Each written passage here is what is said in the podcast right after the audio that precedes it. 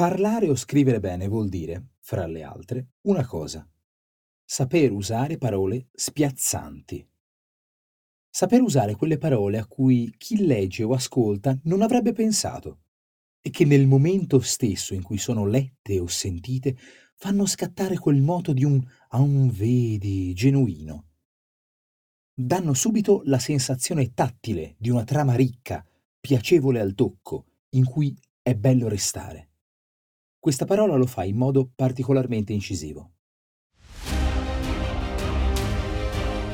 Io sono Giorgio Moretti e questa settimana raccontiamo parole difficili. Oggi trasecolare. Non sono tante le parole che hanno una simile eleganza, che si facciano notare per una simile grazia.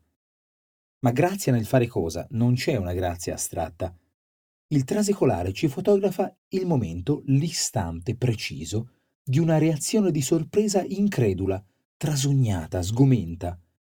Lo fa presentandoci con poesia profonda un trasalimento eccezionale, ultimo, e ci offre questa presentazione usando una parola che non ci aspettiamo. Lo sentiamo che nel trasecolare c'è il secolo, no? Il secolo per noi è comunemente un lasso di tempo di cento anni, ma gente questa è la punta dell'iceberg. Tralasciamo il fatto che in antichità la sua estensione non era necessariamente questa, anzi aveva spesso un significato abbastanza elastico, non tanto lontano da quello nostro di generazione, e epoca. Il fatto difficile è la contrapposizione religiosa fra secolo e spirito, che è percolata nella lingua intera, per cui il secolo è il mondo, la parte terragna del reale. È insieme mondo e tempo, sviluppo di mutamenti continui e impermanenza. È un'ambivalenza spiazzante? Se parliamo di una quercia secolare non ce la immaginiamo contrapposta a una quercia spirituale, e se parliamo di una parure di diamanti come di un bene secolare, probabilmente non stiamo dicendo che sia appartenuta a quella prozia che ebbe una liaison con Verdi. Eppure il secolare, e con esso il secolo, preso nel suo duplice riferimento a un lungo lasso di tempo e alla vita terrena, resta un concetto unitario. Le sorti del secolo ricevono un'impressione inattesa quando nel latino ecclesiastico viene usato per tradurre il greco aion, che a sua volta ricalca il dor ebraico. Termini di tempo, di durata, che considerano il permanere e il susseguirsi e che vengono usati per descrivere il di qua, il mondo, contrapposto al religioso e allo spirituale di astratta eternità.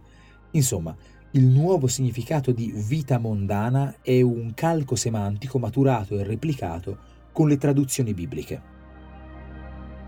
Questo pensiero, questo modo di intendere il secolo lo troviamo ancora in quei nomi di papa o pseudonimi d'artista che sono corredati dal nome precedente, di quando invece che all'alto apparteneva al mondo.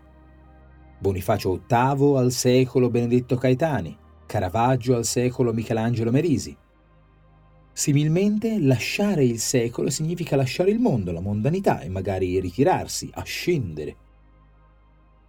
Chiarito questo punto davvero fine e complesso, torniamo al trasecolare. Il prefisso tra è estremamente potente. Ci dà il significato di un passare oltre col suono diretto di uno strappo. Tra. E il trasecolare ci parla esattamente di questo. Dell'attimo in cui la meraviglia, lo stupore, ci assalgono in maniera così repentina e travolgente che trapassiamo il pelo del mondo, con uno sbalzo che ce ne proietta fuori, anche se poi tendiamo a ricaderci dentro. C'è il repentino smarrimento del trovarsi in un altro mondo, al di là dal secolo. Tra secolo, quando mi viene data una notizia che non è solo troppo bella per essere vera, ma che è rivoluzionaria, squassante, seguendo la serie, quando finalmente si scopre chi ha ucciso il proprietario della banca tra secolo, come può essere stata quella tenera vecchietta della vicina di casa. E trasecoliamo quando riceviamo il messaggio di una persona che stimiamo enormemente e che vuole proprio noi per il suo prossimo lavoro.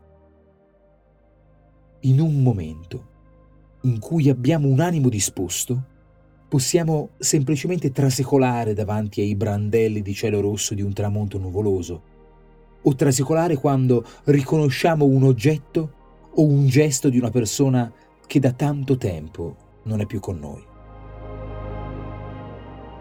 Certo questo uso di secolo per mondo è fine e ha un deciso sapore retro, ma non è questo l'importante.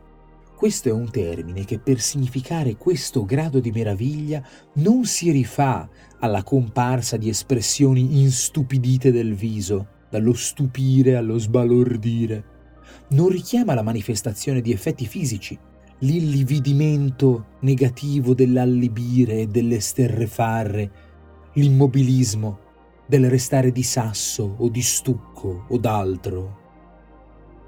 È una parola con un tempo di esposizione brevissimo, istantaneo, e si allunga in un campo profondamente interiore, in una sensazione che certamente avrà qualche riflesso esterno, ma che è mentale, emozionale, spirituale, in uno scarto subitaneo da montagne russe.